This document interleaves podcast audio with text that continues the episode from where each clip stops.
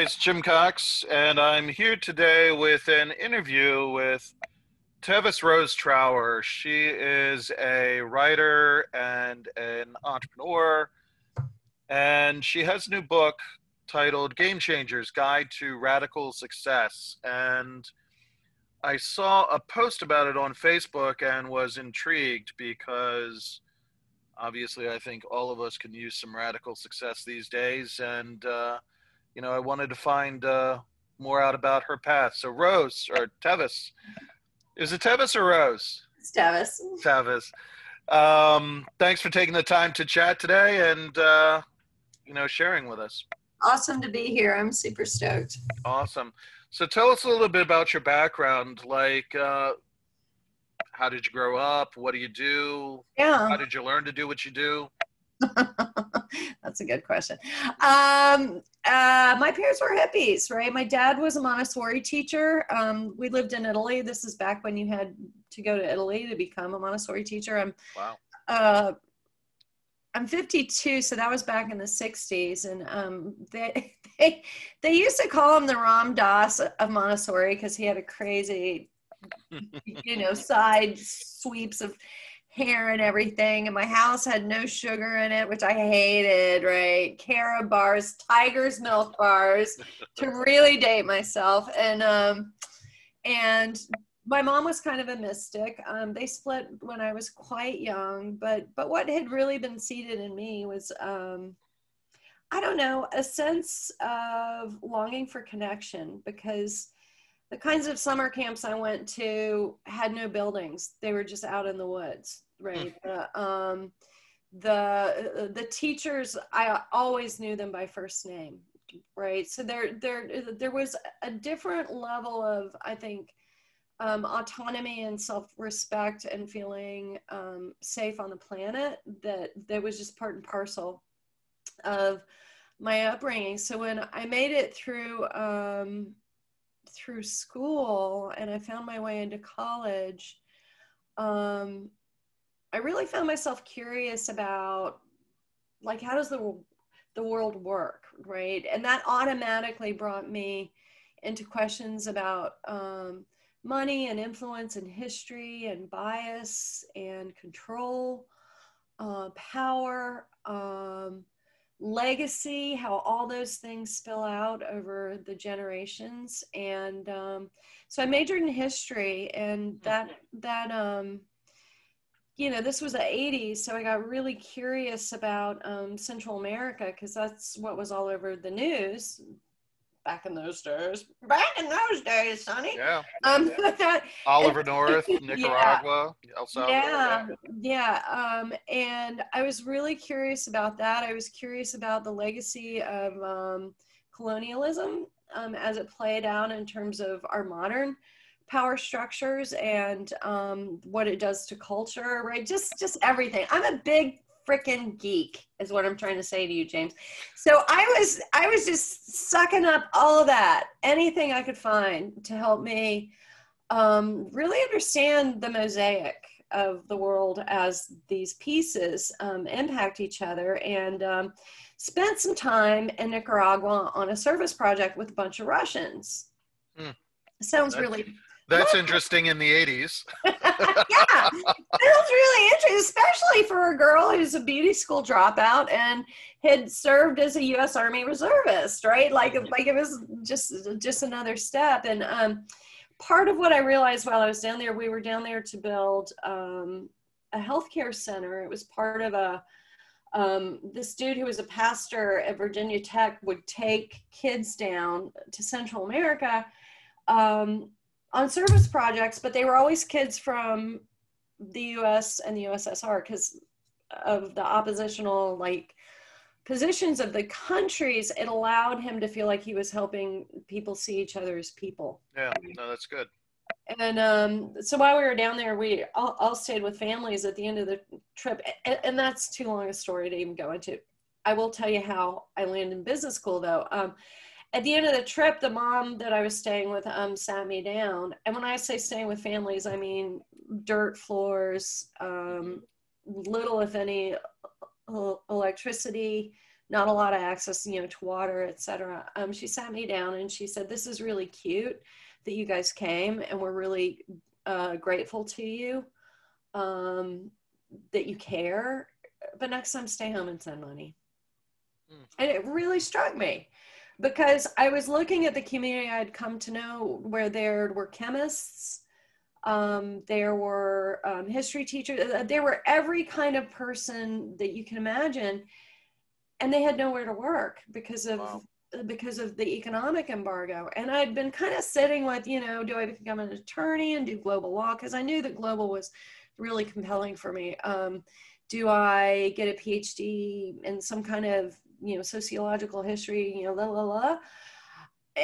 And when she said that to me i was like she's freaking right. Hmm. they do deserve to work. And mm, you know i thought about the fact that that i'd kind of looked down my nose at the people who majored in business. I went to university of tennessee and they would go to class in suits with briefcases in 90 degree weather. And um, I thought about that and then I realized, you know, if you want to change the world, you got to work through like if revolution and class uprising is not on the table, then then those of us who are thinking about the ripple out effect of of the everything of everything need to be involved in the power mm-hmm. structures, right? Mm-hmm. And just complaining about them is not enough for me and so I decided to get an MBA, which surprised everyone. Wow.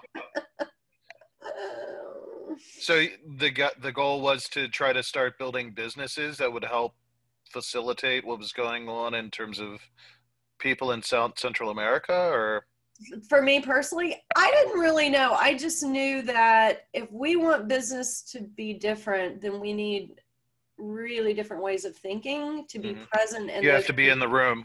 Yep. Yeah. That's interesting. That's cool. That's that's exactly what i think too. I mean i do socially responsible investing and um, i mean the reality is that most people who are in business are have been brainwashed to only see you know the uh, profit on the bottom line and really not pay attention to who it affects as it goes through the system. So if it destroys communities, if it destroys families, if you're, you know, starving your workers, you know, doesn't matter because you're only focused on the one thing at the bottom. Yeah. So, and that's got to change. Yeah. And that's a lot of why I do what I do. Mm-hmm. So, how did you come up with Game Changers Guide to Radical Success? So, what is that about?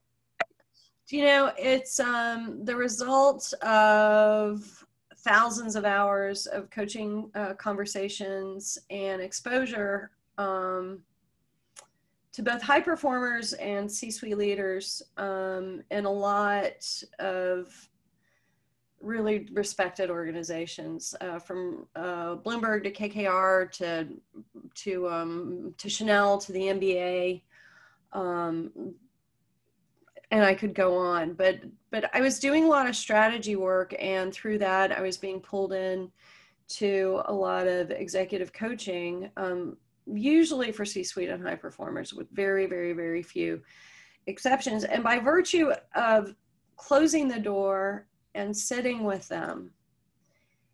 And it's amazing what happens when you invite someone into being fully present. It's amazing what will surface and show up when someone feels safe. And part of what I really started to observe was that um, this this propensity that drives people to want to participate and that kind of environment, right, in the business world is oftentimes predicated on just wanting to feel safe. It's the exact same drive that any of us have, right? We just want to feel safe. We just want to feel safe. But um, our drive for that comes from a lot of social fears and a lot of, well, what's going to make me valid, right, et cetera. And so we go into the business world. And as we do that, there's there's a million tiny deaths that happen along the way, right? A, a, million tiny moments where we kill off our voice and we silence our hearts and we silence that deep, deep intelligence within us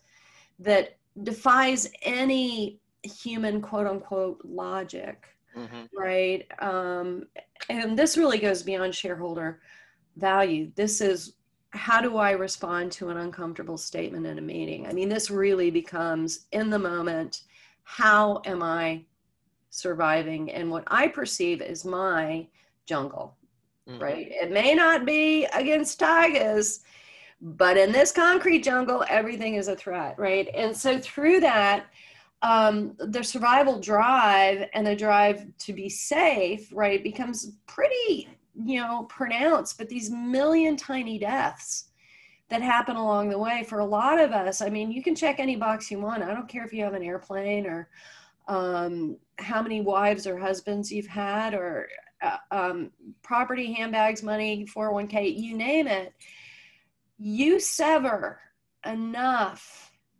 times this dialogue with your truth.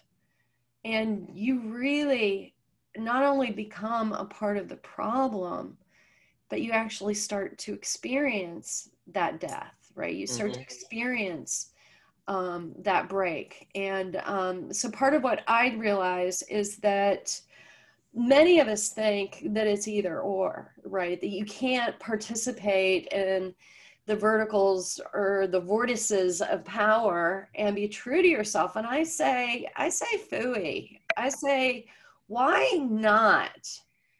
Right. And I look for the exemplars um, throughout the world, you know, current and historical, who um, have stood in their own skin, have stood in their own truth, and they have participated. And by virtue of that decision to not fall prey to this false dichotomy, they change the world. Don't you think, though, it's the institution that they're in that kind of fosters those thousand cuts? And so it, becomes a matter of how does an individual stand up against that institution to be able to express themselves if they're yeah. alone. Yeah. Um, so James, I would say it's a process of self-selection, right? You, you, um, you, these tiny deaths start to occur in the process, right? They start to occur in grade school and high school. And, yeah. yeah right. These yeah. these are the guys who wore the suits for no reason and 90 degree weather carried, yeah, yeah, yeah. carried a briefcase when they were 18, right? Um, so these the this actually is just kind of the aggregation of a lot of those deaths. But it's not it's just not it's not just those guys that carried the briefcase, but it's everybody yeah. That self-selected themselves to say, well, I'm not good enough to be in business. I'm not good enough to lead a company and kind of surrendering to even being part of the dialogue. Yeah. Right? Well, there's absolutely that. The other thing is the the reality I also found is that a lot of high performers and really incredible achievers have have profound imposter syndrome because of those tiny deaths mm-hmm. because there's a sense that if people knew who i really was would they trust me as much would they um, would I still have the power, the respect, the gravitas I do? And so it's really this self perpetuating um, cycle of um, contrived identity that, that, that no one can live up to. And nor, nor would they actually probably want to if they felt that they had a choice. Hmm um, so, so a lot of the conversations that that I have with high performers um, is really to carve out well what's your path to even acknowledge what parts of yourself you want to bring into the present right that you may have left a long time ago but you want to presence them to what you're navigating now because this idea of success is so superimposed it's so external. And you and i both know that flourishing that worth right? When you understand that as a human question a question of a state of being um, it's less about greed for material objects or power it's more about greed and lavishing, like really appreciating, savoring life. And that's all about connection at the end of the day, I think. Absolutely. Absolutely. Connection to self. Feeling connected, yeah. Yep. So is it a matter then of having these high performers isolate kind of this image of who they want to be in their outside life and kind of siloing their who they want to be apart from how they are at work Mm. is it a matter of changing because they open themselves up to like a vulnerability if they're doing it at work and somebody's you have some jackass you know down the hall that wants their job that says you know joe's went off the reservation and you know somebody else needs to do his job like me Do you know, it's so funny. Jackass down the hall. what jackass down? it's just so funny. You got that jacket. Uh, so, so not so- that i know any of those but No, no. I worked in corporate America. I never met any of those. um, so I don't think siloing works because Yeah. siloing then then then reinforces a false dichotomy that you cannot be whole. Yeah. Yeah. Um, and what I've actually found is that the wins in reconnecting with yourself are actually so small. Like the shifts are so small. It's not like you're suddenly gonna play the ukulele naked at your next board meeting. Like like like that no one's gonna do that. And that's what's so amazing to me. Because we have so effectively said, I don't trust myself to be myself because if I do, I will do something inappropriate, right? Mm. And that is such a lie, but that comes from this bottled up, pent up self that's inside of you that you're like, oh, holy cow, I can't let the genie out of the bottle.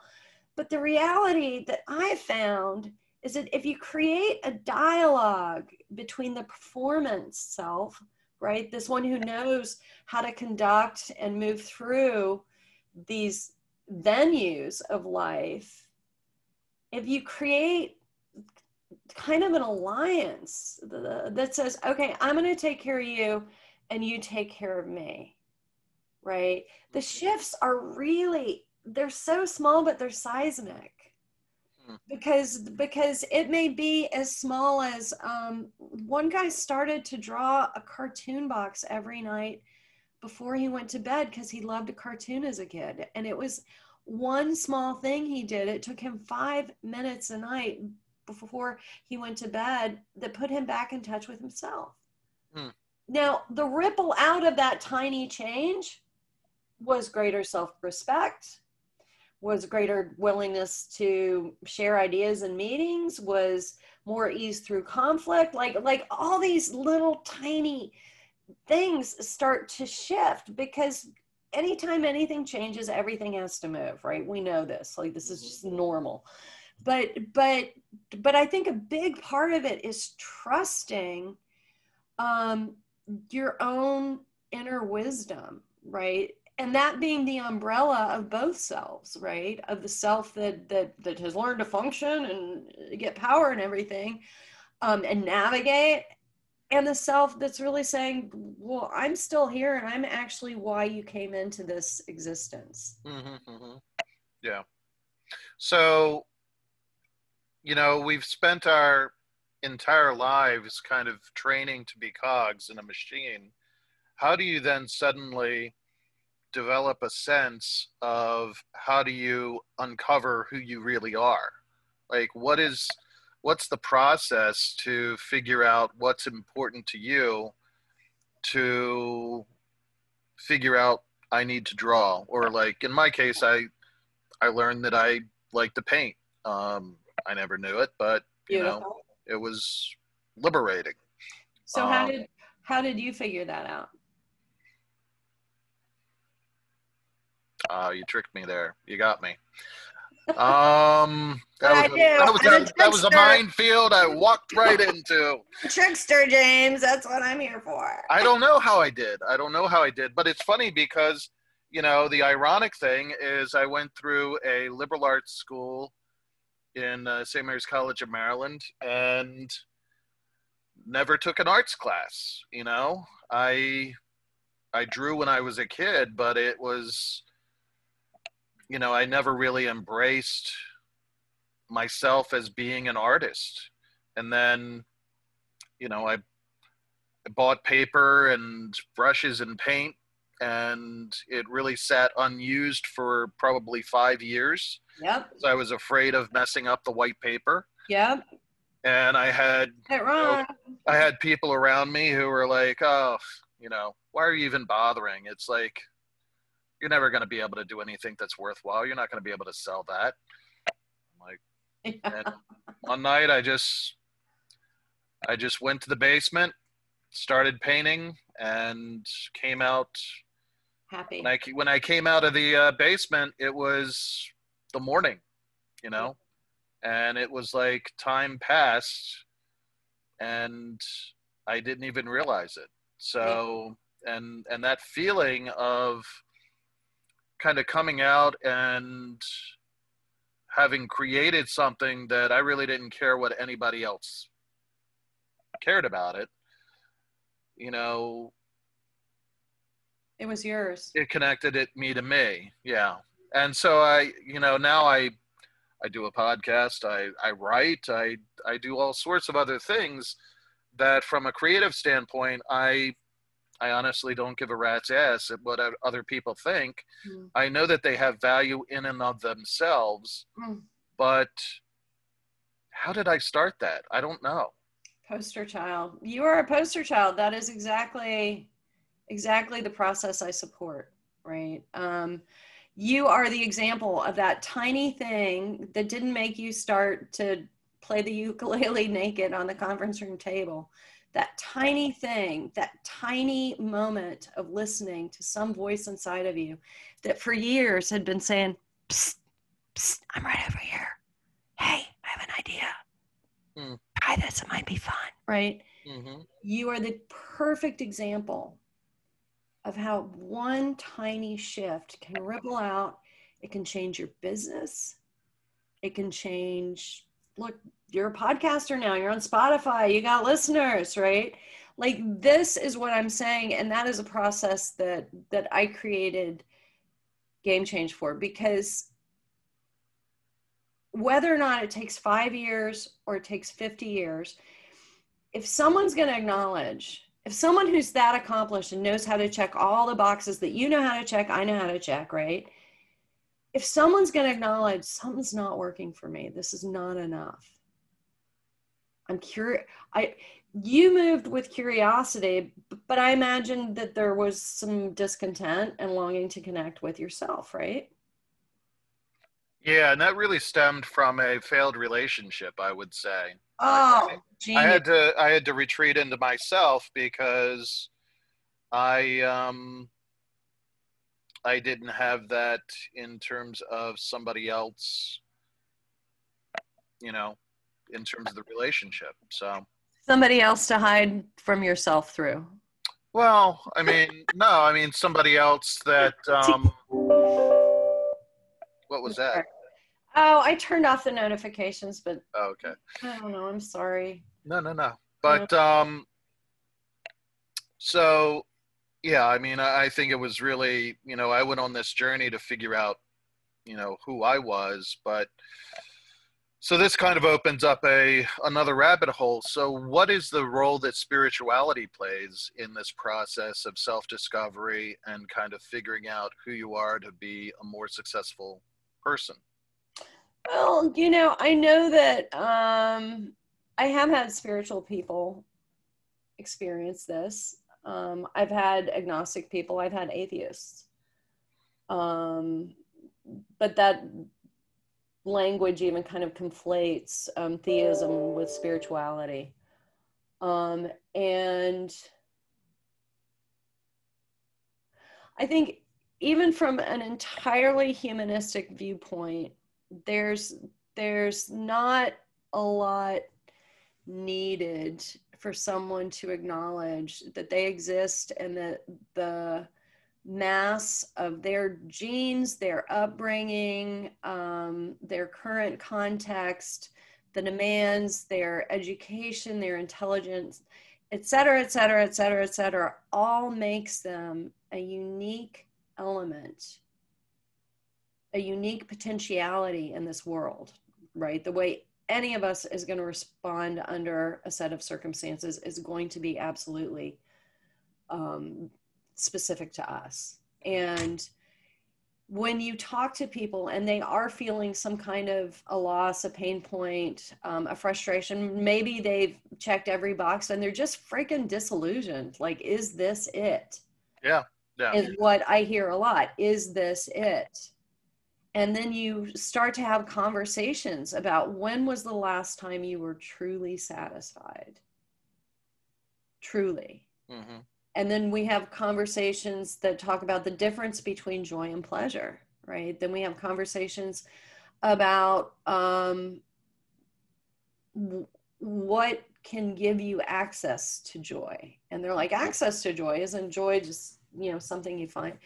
And and so those kinds of conversations spirituality helps absolutely but you can have these conversations completely predicated um, on a humanistic and experiential um, level, I would say, because there's no arguing with your primary experience. Hmm. And we know the difference. I actually believe longing for this is ubiquitous. It, it we it's hard coded in every one of us. And and all of us, not just business people. Hello, I've worked in nonprofit environments. I have um, been in the army. I'm a beauty school dropout. I shared all that with you. I was in the, the Montessori world. I was in the yoga world. Everybody betrays self. Everybody, everybody severs precious, precious aspects of self because we want to conform to whatever so we can be safe.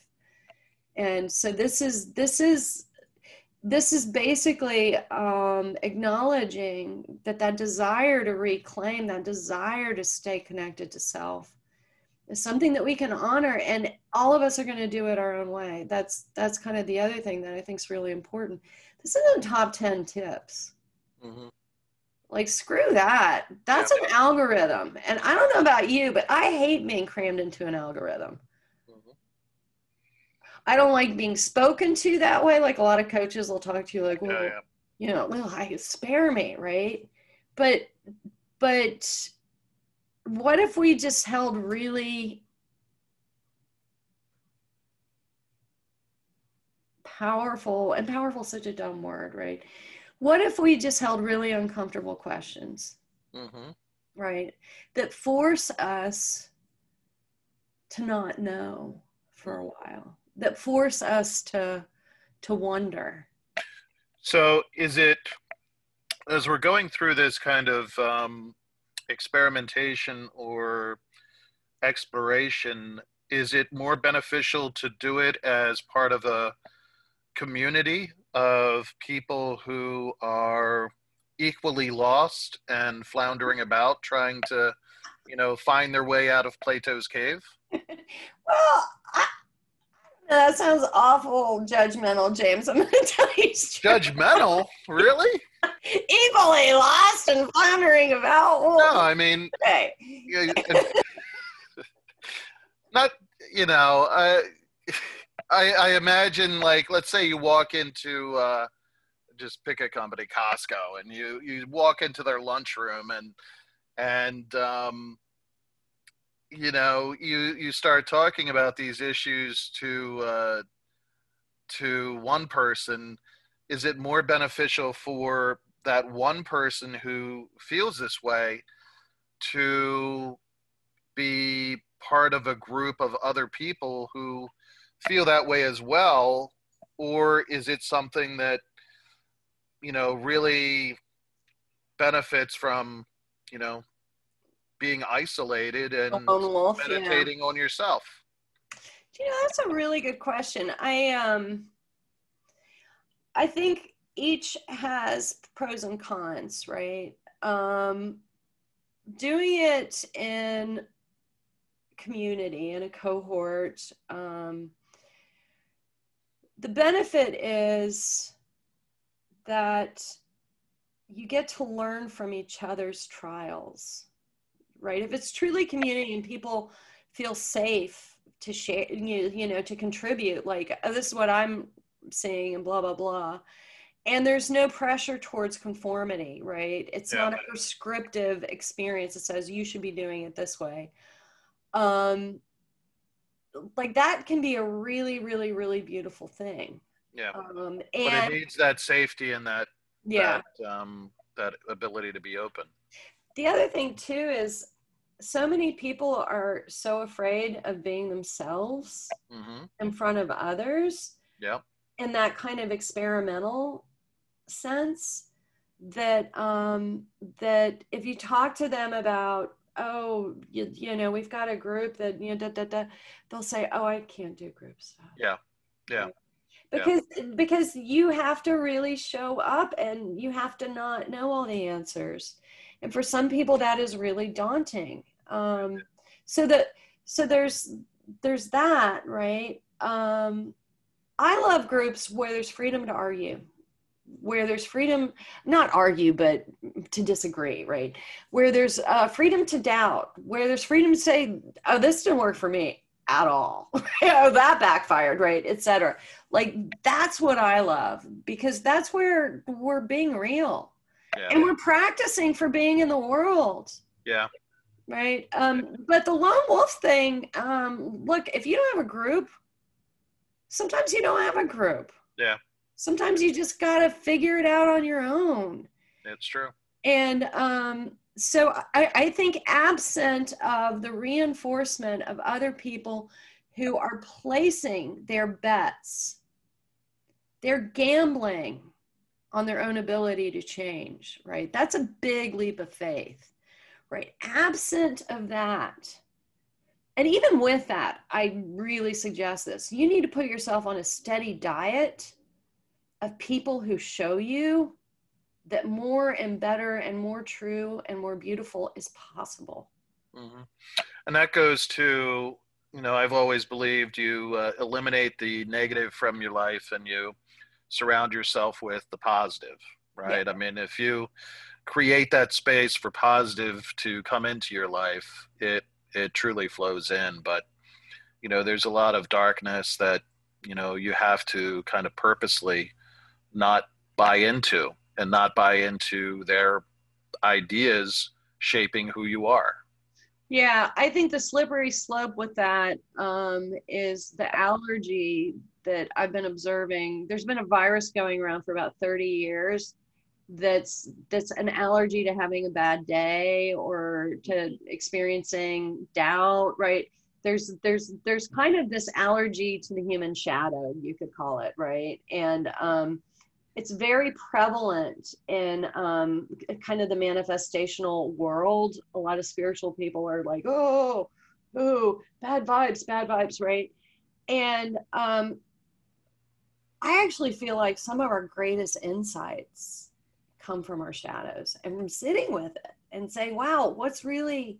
It's true, but you have to have the power to be able to assert yourself. And the reality is, a lot of people don't have that power. So, in the example I'm thinking of, is you know a person who, let's say, is your mother and continually demeans you and assaults your sense of self. I mean, that's not a positive no.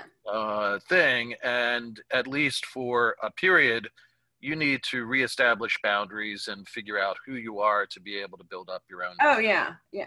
No, I'm not talking about harm and damage. I'm talking about, um, let's say 30 years later, you're away from that mom, and it's still impacting you, and you want to work with it, right? Yeah.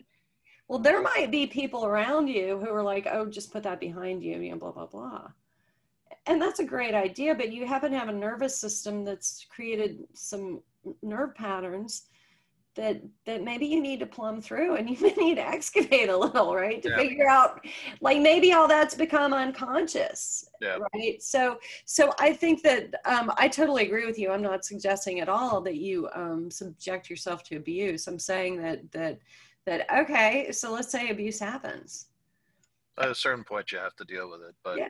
you have to deal with it when you have your you have your sense of power. Yeah. I know we've gone on for a while. I know you have more stuff that you need to do in the day. Um, You too. we can we can actually, if you're up for it, we could do other shows on other days and kind of explore some more rabbit holes. I'm sure we can find plenty. Oh my God. You and I could just find a little fortress, I'm sure, a rabbit fortress. no doubt no doubt what um, if people want to follow uh, you or if they want to reach out and learn more about the work that you do how can they uh, reach out to you They, they can find me on Facebook as uh, my first and last name. Super easy to find me. They can write me an email at my company. It's called, uh, it's balanceintegration.com and it's just my first name, which is a lot to spell out. So I'm not going to spell tevis at balanceintegration.com Yeah. Yep. gotcha Yeah. all right well tevis i appreciate you taking the time to uh, to chat today and like i said we'll have to do it again Well, don't forget to tell them I have a free chapter form if they want one. free chapter for your book um, i will put the link in the uh, description of the show so definitely check it out and um, you know we'll see what we can do from here Okay. Thank you so much, James. It was fun. awesome thank you talk to you soon